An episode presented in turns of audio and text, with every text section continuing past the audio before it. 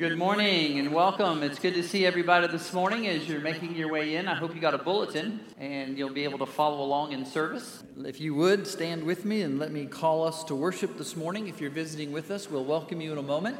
Uh, but let's take a moment. If you have a bulletin, that's where we'll begin singing. But let me call us together from the book of Daniel. Come together, let us sanctify the name of God forever and ever, to whom belongs wisdom and might who changes times and seasons, removes and sets up kings, gives wisdom to the wise and knowledge to those who have understanding. To you, O God, we offer thanks and praise. Several things we want to share with you this morning as we get started. Hopefully, you got a bulletin. There are some announcements and things in there, but let me first begin by welcoming you. If you're here visiting with us, then we want to welcome you. There is a guest card in the pew if you would like to fill that out. Uh, we won't force you to, but if you'd like to leave us a record of who you are and where you are and how we can contact you, we'd be glad to call you and follow up and see if there's a way that we could minister to your family. And again, let me remind you on the back side of that card, even if you're not a guest, you do have a prayer card that if there's something going on that you would like us to pray for, you can fill that out and either put it in the offering plate or place it on one of the tables in the back or hand it to Nick or I, and we will be glad to take that and get that for you. Um, but we're glad that you're here today, and in a moment we'll pray together. If you need your hymn book for the Lord's Prayer, we usually join in together. It's inside the cover of your hymn book, and we invite you to be a part of that as well. But there are some announcements on the back side of your bulletin in there that uh, you'll want to take note of. Uh, we have several announcements. Men, the breakfast is up and coming next week, so we want to, Scott wanted me to remind you, and also the Columbarium meeting. If you have signed up for the Columbarium and you need to do all your paperwork, Scott said they will be meeting right after worship service down in the library for a moment. There's a table there, there's paperwork there. So if you are needing to do that, you know who you are, I don't. But if you are needing that, they will be in the library after the worship service to be able to do that. Um, you will see we have several of those meetings coming up that we've encouraged you to be a part about and pray. Uh, you will see that today, the outreach meeting here in the fellowship hall at 4, Nick, who is leading our outreach and evangelism ministries, it's not just, someone asked me about going downtown to Annapolis with Nick. Yes, you're always welcome. If you love open air preaching and reaching people in the marketplace, you can go with him to do that. But it's more than that, it's leading our church in evangelism as a whole so that we're intentionally reaching out, whether it's visiting through the families, whether you have someone extended in your family, whether it's bringing it to the session so that we can go meet people, or whether it's doing activities in the community um, it's an entire ministry team of those who want to be involved. Um, I know they set up booths and tables at some of the different fairs and festivals with our name, and we're able to pass out literature from our men's, women, and women's ministries or our youth programs. Um, that's the whole idea of the outreach and evangelism team. So if you're interested at all in that, please come at 4 o'clock. It doesn't mean you're committing to it, it just means we're trying to find people and their gifts as we put things together back in our church. And so uh, after that, he'll be meeting with the youth leaders. So if you're on that youth team, if you're not on the youth team and leading, but would love to work with youth, come to that meeting. Come to that meeting um, so that we can plug you in and help if you have experience doing that. I'll be meeting with the elders that have been nominated. Um, and then also those of you interested in the stewardship team. That is our budget and finance, our offerings and our collections. And if you are a person who loves numbers, love to crunch numbers, look at numbers, help us with numbers. As we go forward in the future, we need help making sure all of our budgets have the right amount of money, getting that communicated to the elders as we pass budgets, helping us balance. If you're a, a finance person and would like to use your gifts to help us in that area, then please come to that meeting. But let me clarify one thing as I go forward, as you pray for me and as I'm training our new officers that are coming as nominees. Um, it is a process. And so I'm not sure what happens in the past. Um, I can only tell you what we've done for 30 years. But being an officer in the church is, a, is an honored position. It's a calling we truly believe God sets up in the church. And so we have nominees for elders and deacon. And as they go forward, they will receive a packet tonight. I might scare them off at the very beginning. But I will go over with them what is actually required about how they will be examined. And now, catch this they will be examined in their personal relationship with the Lord and their family. They'll be examined over the book of church order and what we have as our Constitution. They'll have to understand the Westminster Confession of Faith. They'll be looking at all the over 175 passages of Scripture that so many are familiar with that if someone came to you and said, I'm in a conflict, where would I turn? And you could say, Oh, that's Matthew 18. I want to be an elder and I'm not sure where that is. Well, that's 1 Timothy 3. You'll be amazed how easy it is to learn so much of Christian faith so that your leaders understand not only what our church believes, not only the Bible passages that are so commonly used, but our confession of faith. And then they'll have to also assent to doing the office of elder or deacon. So it is a process that takes several months. I'm excited to take them through that. Uh, it's not an examine as a test, it's an examining. I told one of the uh, upcoming members of the mission church one time, he said, Jerry, I hate tests. If I have to take a test, I know I'll fail. And I said, Well, I'm not going to examine you that way. I said, I want you to think of an examination as when you go to the doctor and they say, Let me examine you. He doesn't ask you to pull out 50 questions to quiz him. The examination means, Let me look at you. Let me look over you. Let me work with you. Let me get to know you. Let me see what it is that's entailed in your life. If you said to a child, let's go examine some rocks, you wouldn't come back and come up with 50 questions to see if the rocks match the test. You would pull out the microscope and you would examine them. You would get to know that. That's what we mean in Presbyterian when we examine people. Yes, there's types of different quiz questions and things that we go over, but in our history, we've always examined people by saying, let's get to know these things. Let's get to know each other. Let's get to know the ministry and then you'll be able to decide. And then the hardest part is this they cannot serve unless you as a church vote them in. So before any of the nominees will ever get to serve, they'll have to come to a congregational vote and you'll have to vote on them. So I'm not going to make it a political campaign, but I do want to encourage you if you see the nominees, get to know them. Get to know them. If you look at that list and you say, and I'm making this off the top of my head because I see Grady over here, I don't know who Grady Bannister is. Well, then make it a prayer point to say, I want to get to know Grady Bannister. If you don't know who Bruce is, well, then I want to get to know Bruce.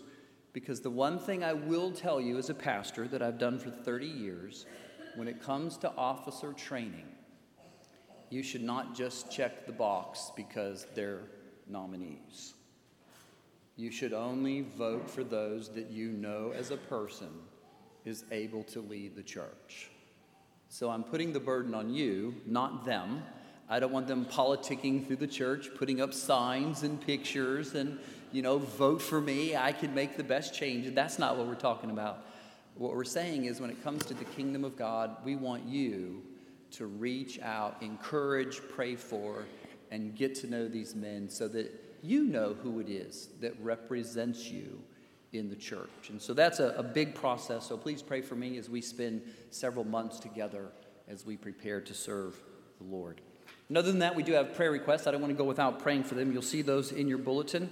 Um, it's been an opportunity for us. Many of you know these prayer requests. People have shared them with you. And if you want one posted in the bulletin, you must let us know. But let me take a moment and lead us in prayer and then we'll pray together the Lord's Prayer that is there inside your red hymnal if you need it. But I would like to take a moment this morning and just simply read and pray for these requests. And so I would also like to do something, it may sound crazy, but if you have a prayer request this morning, I'm not going to ask you for it, but I want the congregation to know if you have a silent request or something that we can pray for unannounced, would you please just lift your hand for a moment? If you have a prayer request that you would like us to remember, thank you. I just want to get a number and I'll lift you up first as a silent prayer request. All right, thank you. Let's go to the Lord in prayer and I'll pray for these and then you join me in the Lord's Prayer. Heavenly Father, I thank you for the opportunity to come to your presence openly and willingly through your Son, Jesus Christ.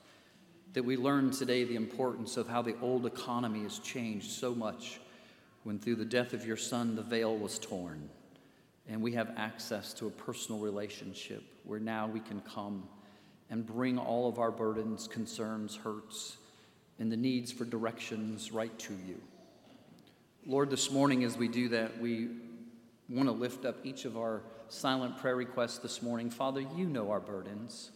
You know our concerns and hurts. And Lord, though they're not voiced out publicly and though they're not typed in print for people to see, Lord, we trust more than anything your Holy Spirit knows us. I pray that you would bring comfort this morning, that you would bring assurance to them. Lord, not that you would give them what they want, not that you would give them their heart's desires if it's against your will, but that, Lord, you would change their hearts, you would change their minds, and you would reveal to them what it is you truly have for them. Lord, that's what brings us comfort. We ask for the same as we pray for Phil and Karina. Lord, just that you would continue to work in their hearts, their lives, their direction. Lord, as you form and fashion the events around their lives, let that be a picture to them of what you have for their lives, of what it is you're truly calling them to do. And so that, Lord, they can feel that comfort of serving you. For Dan and Sheila, we lift them up, we lift their whole family up. Lord, not only for Dan and his pain and his relief, but for direction for their son in college, for their daughter as she works. Lord, that you would just put a hedge around their family, that you would be able to minister to them, uh, bring relief uh, to the suffering and the pain that is necessary, bring comfort to the concerns, bring direction for the decisions they need to make. Lord, for Bill and Kim, uh, Lord, we know that those who have been told there's only so much time. Lord, help us to realize that the time is in your hands, that the cancer and the treatment that he'll take, uh, Lord, give him the strength to endure, uh, the ability to continue on. We pray, Lord, for healing, our heart's desire that, uh, Lord, you would be able to use the medicine and the technology uh, to do things that they haven't seen before to let them know that things are still miraculous, that you're still involved. Lord, for Kim, that you would give her just that extra strength to be able to minister to him uh, in the extra time in the uh, deeds that it will take. We pray for Lisa continually, Lord, as she recovers from her surgery. Pray that she will heal faithfully, that she'll be able to work and to do that and give her heart where it means most to her. For Harley and Carol, Lord, we just pray for uh, just recovery and strength for both of them, Lord, as we know, uh, Lord, what it takes to minister to another long term and w- what we know it takes to get through the, the rehabs and the constant hospital visits. Lord, let us be friends. Lord, if you place it on our hearts to be able to give a call or to go sit or to just minister, to give Harley the encouragement to go forward, but to give Carol the support she needs uh, to be able to, to stay sane, Lord, in a world that seems to be falling apart at times. Lord, for Van Zenten family, for Scott, his sister, uh, his family, Lord, just for the healing uh, for his sister as she has fallen, uh, for uh, Lord, the just protection of his parents, that, that you would just continue to minister uh, to his extended family in North Carolina as they travel back and forth, that you would give them the the stamina needed to do that. Lord, we pray for Stacy, Jim, and Jackie Bach's youngest. We pray for their salvation. Lord, if there's a, a more precious prayer than the one that says, Lord, please come and save, Lord, we don't know it. For we know salvation is completely up to you.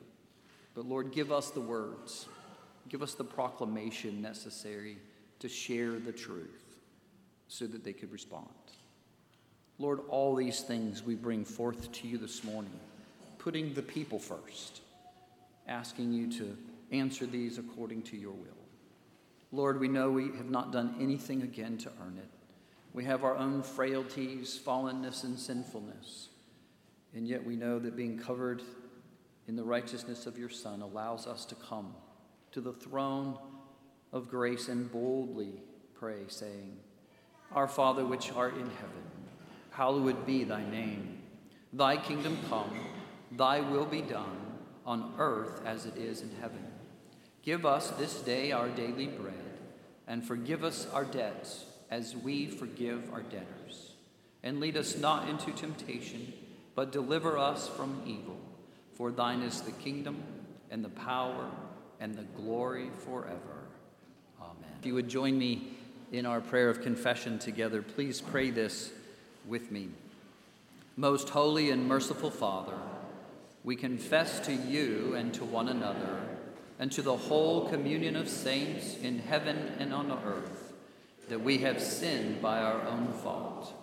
We have not loved you with our whole heart and mind and strength. We have not loved our neighbors as ourselves. We have not forgiven others as we have been forgiven. We have been deaf to your call to serve as Christ served us. We have not been true to the mind of Christ. We have grieved your Holy Spirit.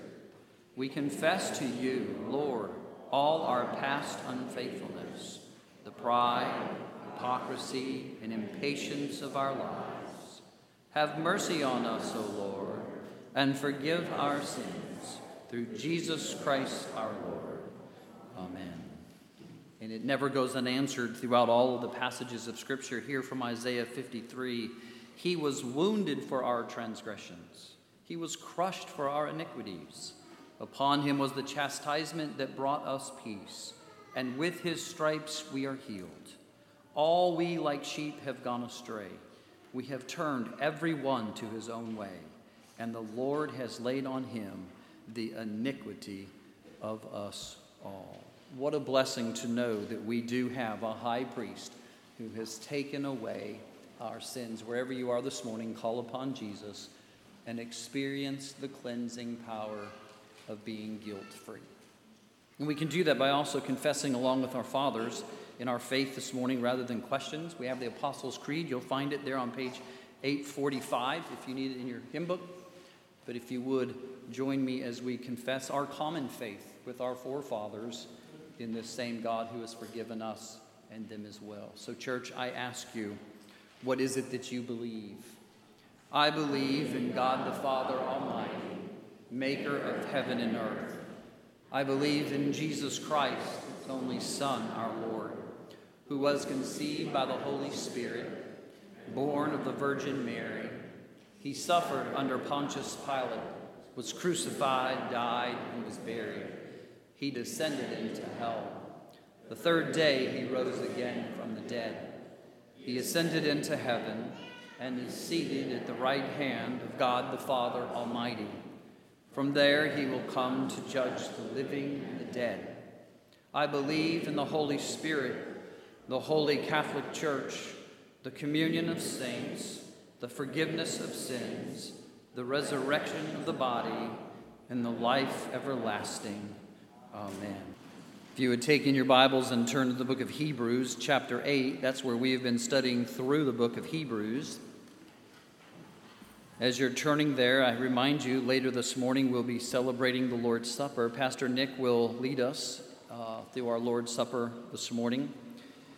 And at the end of that, we'll have our offering, which we want to say thank you already that we have received several thousands already toward our building payoff. And if you are in the process of praying about that, please know that any money given to that will go directly 100% as we try to pay off the remaining balance. I'll try to work with our treasurer and financial clerks and try to keep you updated each month as they make a payment. I know the session is already committed to make 3000 a month extra plus whatever you guys put in and so I rather than trying to keep up with everything that's given it might be easier to just say, hey, what's the balance? And we'll put that there before you and let you see the difference that we make as we go forward. But what a blessing to know that as we wrestle with so many things in the Christian life, even with buildings, churches, and having a place to meet and to gather together, working through our hardships within our marriages, relationships with our children, making it possible to endure the days of getting back together with employees. You know, one thing we didn't realize in the Christian life that we would be reintroduced at some point from having the freedom and autonomous individual workday to being shoved back into a workplace, forced to be able to get along with people, to work over them, some of us having to manage them, work with them. The Christian life is full of all of these. We're no different than normal people living on the planet, other than our status has changed tremendously. Sometimes you may not feel any different than your friends who are non Christians. Sometimes we're caught up into the paraphernalias and everything that goes along with all the religions in the world. But when it comes down to it, there is something that we must know of extreme importance. It's what will help you stay faithful on the journey to faithfully following Jesus Christ. There is something that helps us when we get discouraged. There's something that helps us when we get down, when we're frustrated and we just want to quit. We want to give up, and all of a sudden we want to go back and return to the old way, which just seemed so much easier, better when it came to the personal life. Well, Hebrews writes us in chapter 8 about this struggle and how it will continue until you realize the main point of Hebrews. The main point, summarized for us this morning, and how it changes our hearts, encourages us to be faithful. Listen to what it says, Hebrews chapter 8, beginning in verse 1. Now, the point in what we are saying is this we have such a high priest, one who is seated at the right hand of the throne of majesty in heaven. We have a minister in the holy place, in the true tent that the Lord set up, not man. For every high priest is appointed to offer gifts and sacrifices. Thus, it is necessary for the priest also to have something to offer.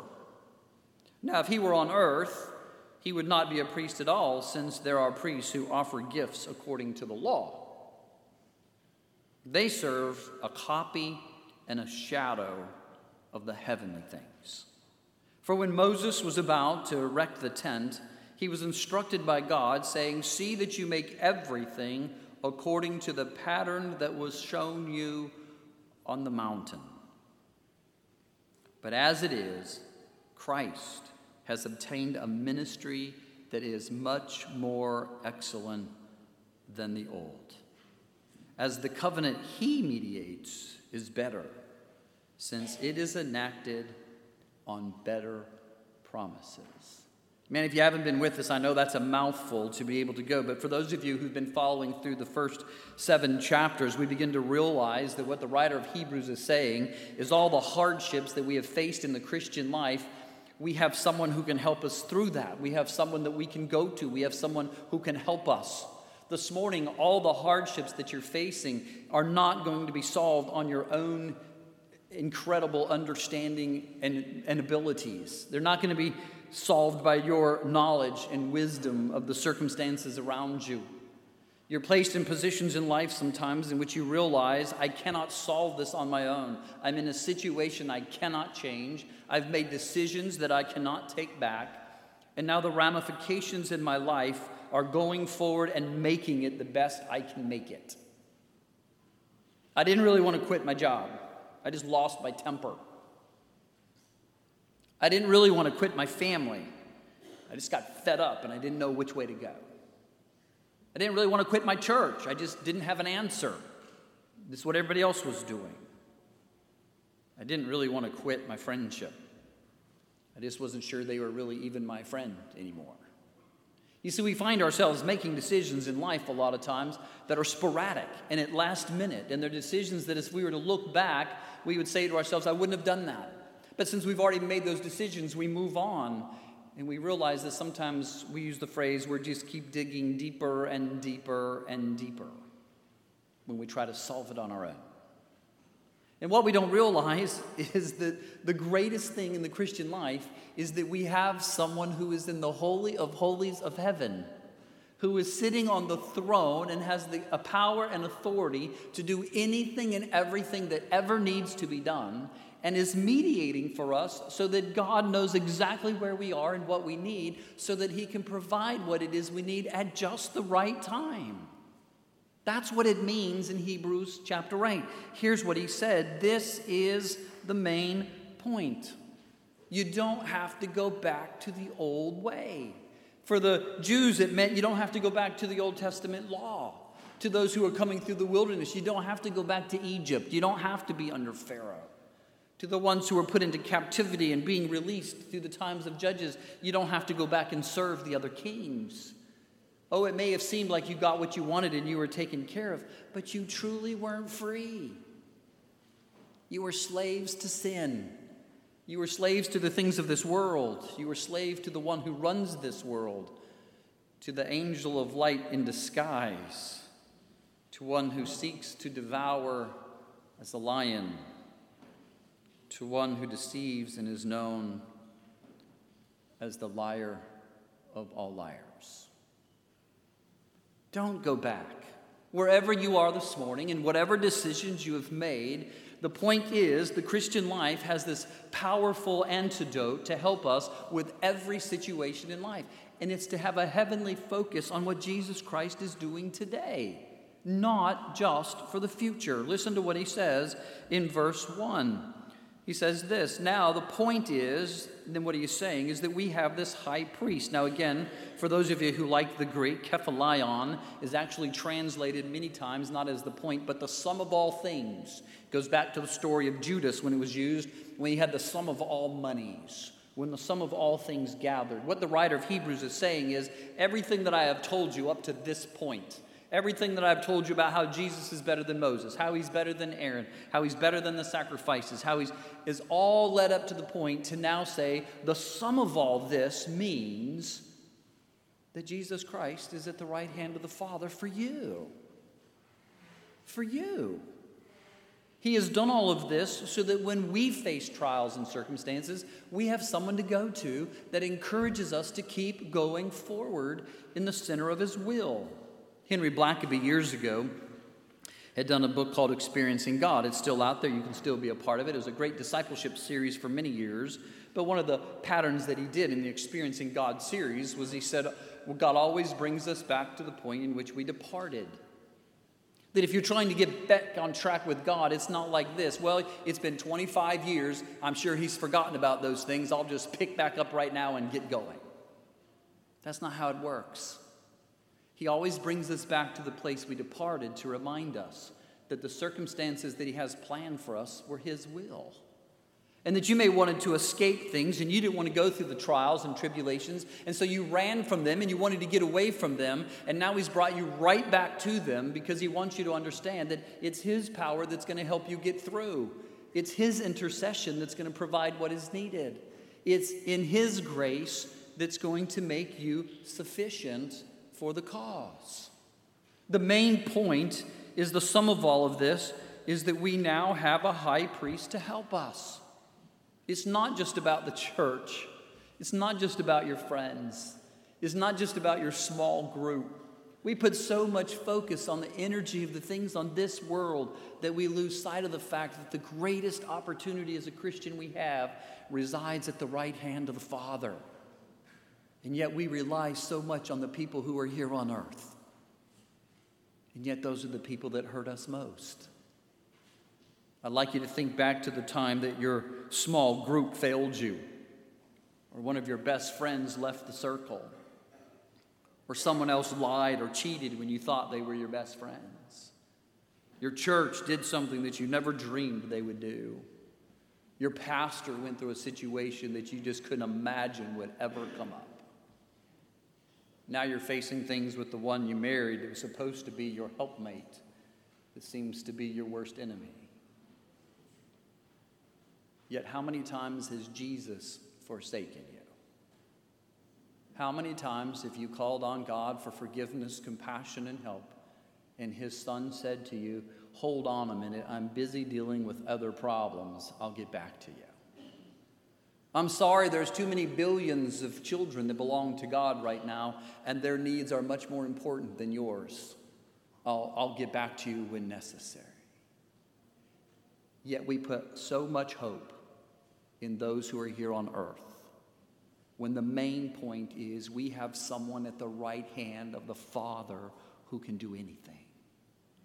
Look at the verses that is there. You can take verse 8 1. It's really amazing how it's repeated. Verse 8 reminds us, says that we have a high priest, one who is seated at the right hand of the throne of the majesty in heaven. It's amazing that we use this word in heaven, okay? Entois uranois. It's in the heavens. What's ironic is go back to chapter 1, verse 3, and watch this. Here's the same verse. He is the radiance of God's glory and the exact imprint of his nature. He upholds the universe by the word of his power. And after making purifications for sin, he sat down at the right hand of the majesty on high. The only difference between sitting down from the majesty on high and sitting down from the majesty in the heavens is the word that is used, eupholois, on high, and again, in tois uranois, in the heavens. It's the exact same thing. The beginning of the book of Hebrews tells us that this is all about the one who is at the right hand of the Father. And now we're reminded the main point of this is the one who is sitting at the right hand of the Most High, the one who is in the heavens. Stop looking to the earth when we need to begin looking to the true tent. Right now, this is what we have. He is saying this we have, circle that word, we have.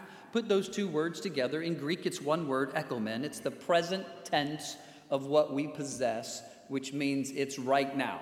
It's today, it's present tense, and that's why it uses the word have. You could say we still have, we are having, but we have.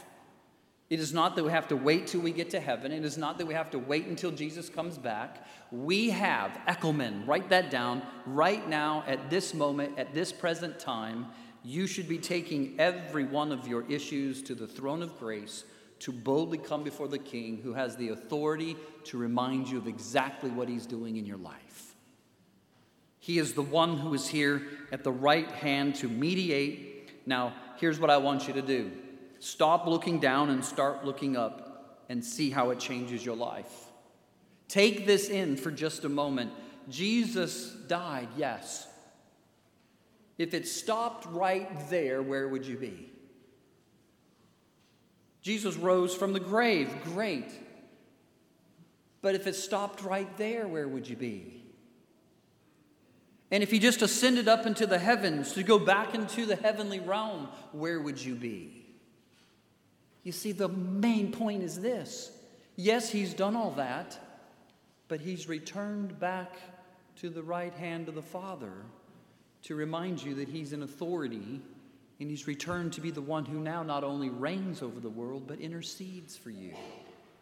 He has put together what we have been studying the Melchizedek priesthood, the king priest, the one who reigns and the one who intercedes.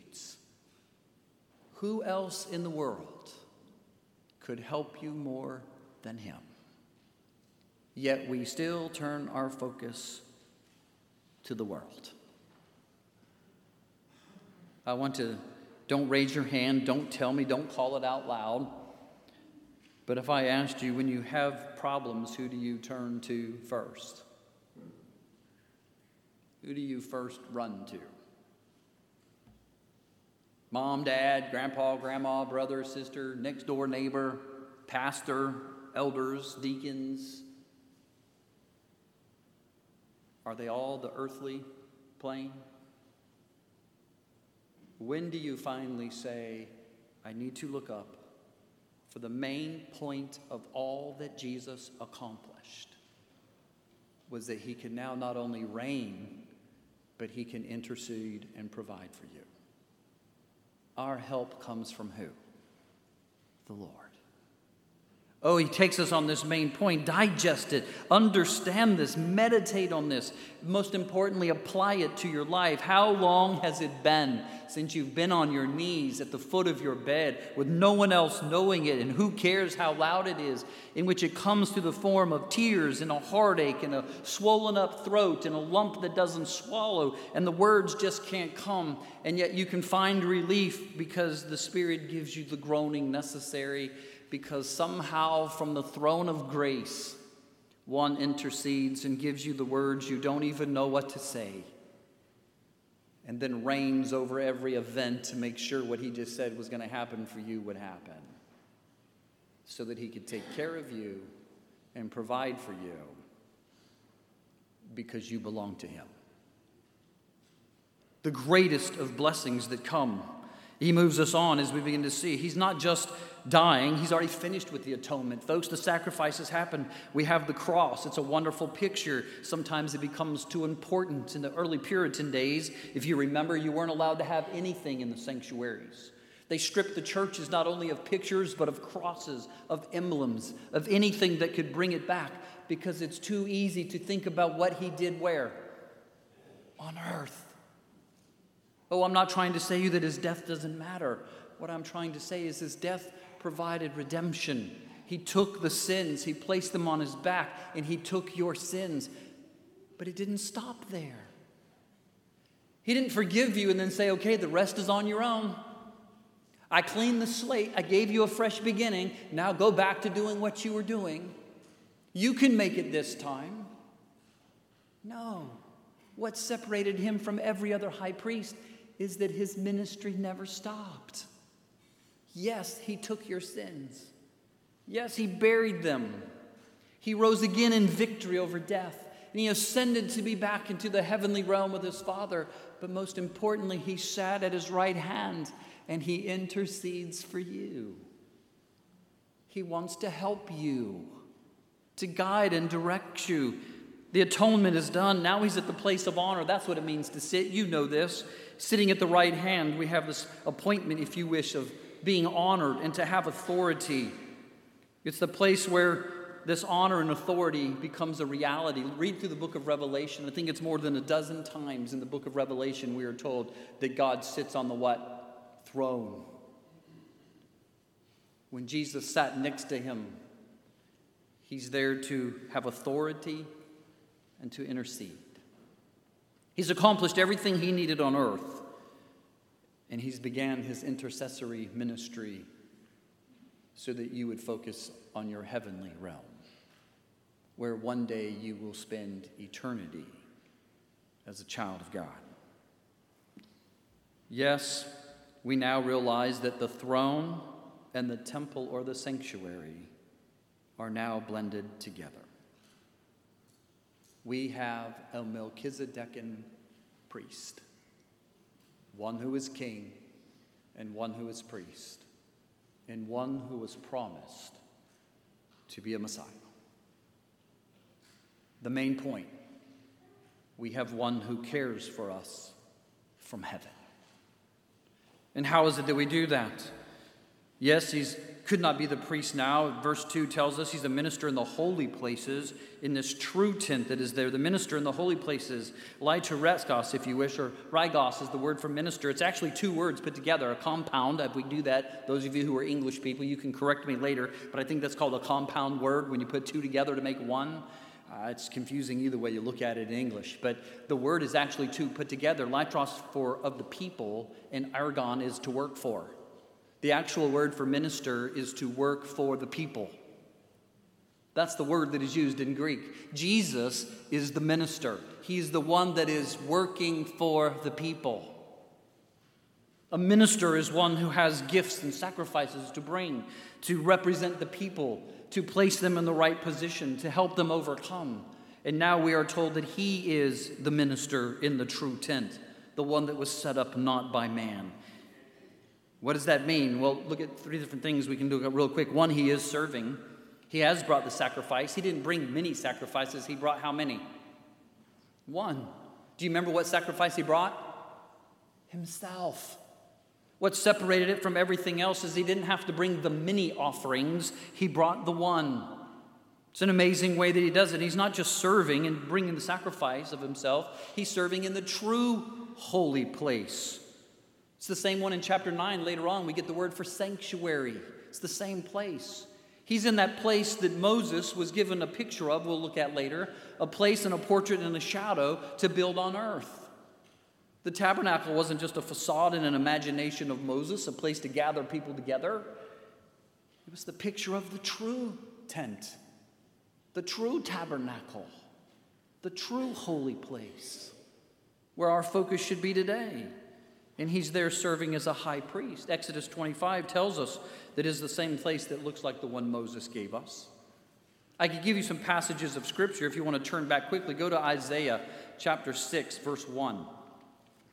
If we can get back in your Bible to the left fast enough, you can go to Isaiah chapter 6, verse 1, and listen to this. In the year that King Uzziah died, I saw the Lord sitting upon a throne, high and lifted up, and the train of his robe filled the temple. Folks, before we ever get the announcement in Isaiah 7 about a virgin birth, we're getting the messages that even in the Old Testament, there's truly the throne in heaven, and there is one who sits on that throne, and his robe fills the temple. The temple is the place of kingly reign. It is the place where God lives. There truly is a place that we're going to be able to worship God forever. When we're all exalted up to that place that God prepares for us, when Jesus came and he told us that he would go and prepare a place, one day he would return and take us to that place. I hate to tell you this, but my place is going to be in a better place than yours. Oh, the competitive side of me, I told you before, I'll be above those angels and beyond the choir, and I'm going to be right next to that Holy of Holies. Where since the veil has been torn and you can see right in, I want to have an open access to look at the Father and the Son for all eternity. Oh, it's not just a story. Moses wasn't just bringing about his own will. We have a heavenly high priest serving in the heavenly temple. And because he is a minister, he has to have something to offer. Listen to the comparison in verse 3. Every high is appointed to offer gifts and sacrifices. Listen to this. Thus, it is necessary for this one also to have something. Now, I'm going to tell you a secret. You won't find the word priest in the Greek if you're reading it and following along. It's assumed from the word tautos and tautun. What this actually says is that every high one is appointed to offer gifts and sacrifices, talking about the ones on earth and then the comparison goes to, but it is necessary for this one, there is no word for priest in the Greek, it is necessary for this to have something to offer. He's not offering many things, he's offering what? One thing. And one thing only. And for all eternity, it was enough to put him at the right hand of the Father to reign forever. If you are trusting in anything other than the one something that he offered, you're trusting in the wrong thing. The something was his once for all time sacrifice. Was the giving of himself. But if you're trusting in all the works that you've accomplished, if you're trusting in all the good things that you have done for others, if you're trusting in the abilities that you've accomplished over the years, in the service time that you have accumulated over the years, if you're even trying to weigh out all the different people that you have touched, and if you want to take credit for all the field of harvest that's been brought in through your stay, all those some things add up to what? Nothing. Because the only something that matters is the one thing that Jesus offered.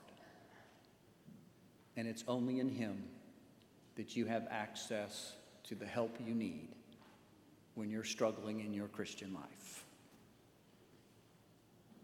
And if you're struggling without being a Christian, you'll never find the help you need until you come to Jesus Christ and realize that He has given you the something you need to be right.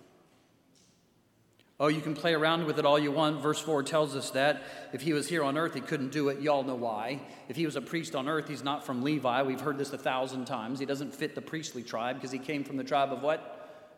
Judah. He's the kingly tribe. He's the priest through Melchizedek, not through Levi. He's the priest that resides in the true tent, not the copy or the shadow. Look at what verse 5 says it's a copy and a shadow of those things. You may not care about this. I've said that before and again and again. The word copy, apai dogmati, looks like dogmatics, is the same word that is used for a pattern that is to be followed.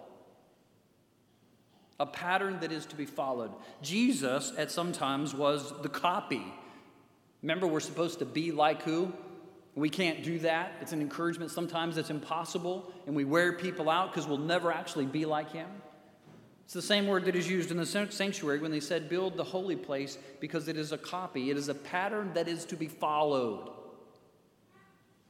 It is a structure, it is a shadow, a skia.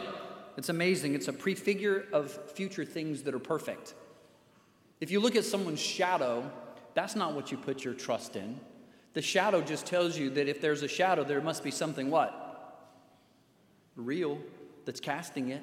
There must be something out there that's more perfect than the shadow because I bet if you were to take what was real and look at it, it would be a whole lot more precise. It would be a whole lot more perfect than the shadow that you see casted. The details of the perfect are never shown in the shadow that portrays it. Do you get me? The law and Moses were a shadow. They could not give you the perfect picture. They pointed to that which would be perfect. They let you know that there was something that would be perfect. And they let you know that the time would come when you would be able to see that which was perfect. And the perfect is in heaven, according to the pattern and the plan that Moses built after, the one that he was shown to build here on earth is the one where Jesus now sits in perfection, in reality, where he reigns and intercedes for you. Here's how he phrases it. He's not given the exacts, I wish I'd say Moses, about the temple and its structure. We're told its dimensions and its patterns, but what we are told is that there is a certainty of one that is perfect and superior. Why? Look at verse 6. As it is, Christ has obtained the better ministry, much more excellent than the old. As the covenant he mediates is better, because it has better promises. If you were to read verse 4, skip verse 5, this is what it sounds like.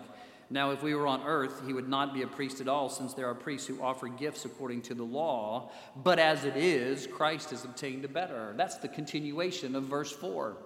He's going back to verse 4, reminding you that Christ has a continuation of his ministry. It is a superior ministry because it's got a superior covenant that's based on superior promises. That's what makes everything, I hate to say it, so what? Superior.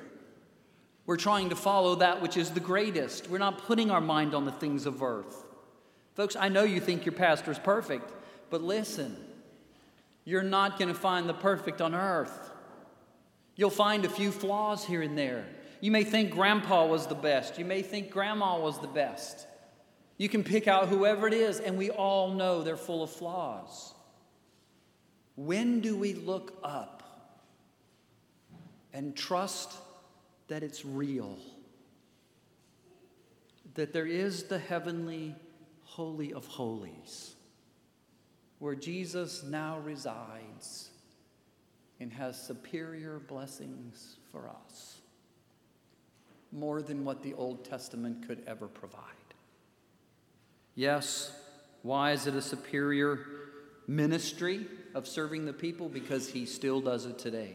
Mark that down and put it. The only comparison I need to make Jesus superior in my life is because the Bible tells me Jesus is still ministering for me today. I would hate to have my hopes in a priest that's already what? did. What good is that for me now? And why is it superior? Because of the covenant, it's better promises. Jeremiah 31 31, called the New Covenant. It's where he promises to write on their hearts that he would be their people and that he would forgive them, no longer on stone, but on their hearts. Why are they better promises in Jesus Christ, our high priest? One, because our heart can be changed. Maybe you're here this morning and you need a change of heart. You got a bad attitude. You always look at things half empty.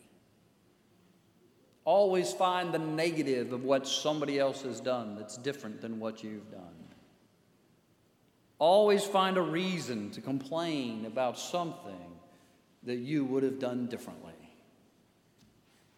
And this morning you realize you're miserable because the problem is not what, everybody else is doing. It's not in all the things that everybody else has accomplished. The problem's not far off at all. The problem of it is you need a better priest that has better promises because he can change your heart. Are you looking up for that change? Second of all, it's better because we have intimate access. I don't know how many times in my journey of church planting, someone has come up to me and said, Hey, you're a pastor, aren't you? I said, Well, yes. My, what I should be saying is this What do you need? Can you pray for me, please? The next time when you pray, I know you're a little closer to the Father than I am, and He probably hears you better than He hears me, but would you just pray for me so that this will happen? Almost as if the pastor's prayer is better than what? Oh, I promise you, Nick's prayers aren't any good at all. No, that's not true. But, folks, there's no level of prayer on earth. We're all in the same back. If we're going to other people to pray and other people to get accomplished, and maybe they've got a better. Folks, the point is this the better promise is you can change your heart and understand that you have intimate access with the Father. You don't need me. Just give me a paycheck, send me home, and I'll leave you alone. No, the truth of it is you can go right to the Father. You have intimacy with Him now. You have the chance to say, God, I hurt. I, this doesn't make sense to me. Why is this being allowed in my life? How much longer am I going to have to do this? Please give me strength. I'm wearing thin. I want to do this the right way. I want to be faithful. I've done this for years now, and I just wish things would change. I'm tired of seeing the hurt. I'm, I'm running out of energy, and I just want to quit. And you don't need me to say that. By the way, Father, I have this one in my church that she's got some special prayer requests. I think she's hurting, I think she's upset, and I think things aren't going real well, and I've had to pray a bunch for her. Could you please like do something for her so I could have some relief? That's not how it works. You can go directly to God. Yes, I want to pray with you. Yes, I already pray for you. If you wonder how I've learned your name, it's because I've gone through the directory I don't know how many times praying for you. I don't know what God's doing, but I know you have intimate access with the Father. I know He can change your heart. And finally, He said He would be our God and we would be His people because He will forgive you. There is nothing you can do that the once for all time sacrifice that was enough to raise him from the grave, lift him to the highest of heavens, and to place him next to the Father where he sits in authority. That sacrifice was so good and so much greater than anything this earth could provide. You can trust your sins can be forgiven. As it is, he obtained a better ministry than the old. Stop looking back to the old ways. Stop looking back to the old answers. Stop trying to do it the old way by yourself. Start looking up. Complete reconciliation, no longer separated from God. And what a blessing if we would just open our eyes and our hearts to the true Holy of Holies. Let's pray. Heavenly Father, I thank you that we can commune with you, that we can feed upon you in faith, that the intimacy of our lives can be shared with others here on earth. Lord, it all comes because your Son, Jesus Christ, has given himself for us. Lord, prepare our hearts, our minds, our souls as Pastor Nick leads us to commune together and with you around the Lord's table. In Jesus' name I pray. As I come up, I'm going to ask the officers, those who are helping with the Lord's Supper, to come on up. And as you're making your way, uh, and as I briefly explain what we're about to do in the Lord's Supper, I want you to think about the purpose of a meal. Two really stand out to me. One is to, to satisfy your hunger, and two is to enjoy relationship with those around you. Many of us throughout the week, we eat our meals alone. Sometimes we feel like it's our only quiet moment, but uh, in truth, meals were designed to, to satisfy our hunger and to enjoy and to deepen relationship with others. And when we apply that to the Lord's Supper, those who are qualified to come are those who realize that they are, are hungry, not just hungry in your stomach, but hungry spiritually. Jesus said, Blessed are those who hunger and thirst for righteousness, for they will be satisfied. And this is who this meal is for. This is for those of us who say, I don't primarily look to another person to satisfy my needs. I don't even look to myself, which is what we're often tempted to do to try to take care of our own problems. But we look to our God, we look to our Savior to feed us and to cleanse us and to give us what we need. To renew that relationship with Him, and not only our relationship with Him, but with others. That He would strengthen us, that He would feed us, so that the relationship would be strengthened. So that's who this meal is for. It's for those who know that they need Jesus and love Him and want to grow in our relationship with Him and with other people. If you've not yet professed your faith in Christ, I invite you at this time to pray to the Lord, to come to Him and say, I need you, to come to Him and say, Forgive me for my sins and give me a new life in you. So, as I pray and give thanks for these elements, please join me. Lord Jesus, you gave us this meal so that we would grow closer to you and grow closer with each other. Lord, may it accomplish in us its intended purpose more than we can explain here, but that you use this meal as we receive it in faith, that you're working in us and through us. Lord, we set these aside, we give thanks for them, and we pray these things in Jesus' name. Amen. We'll distribute the bread first. Please hold on to it as it's distributed to you, and then we will all partake together.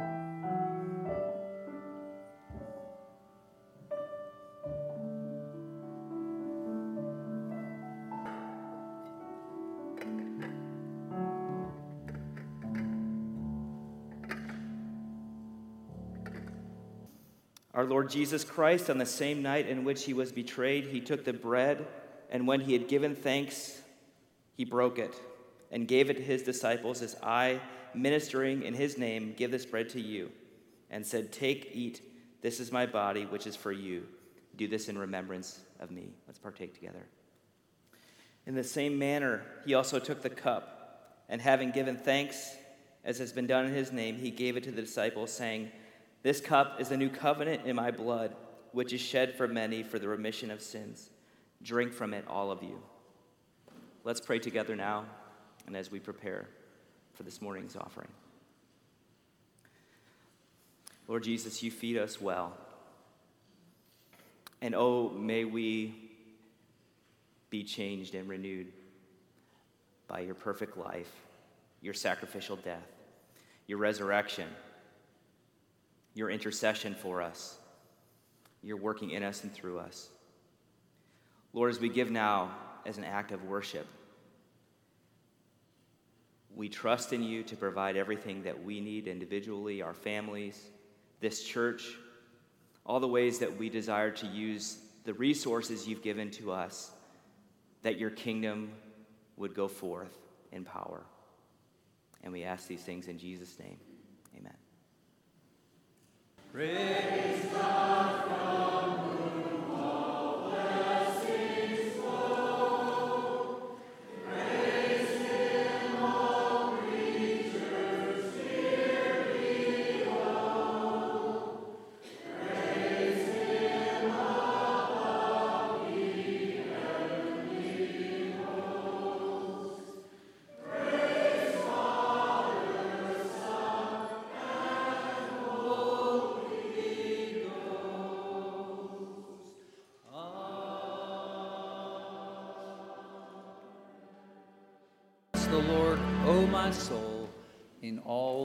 within me. And may the Lord bless you, keep you, and make his face to shine upon you and be gracious to you. May he turn his countenance toward you and give you peace. And all God's children said, Amen. Have a great Lord's day.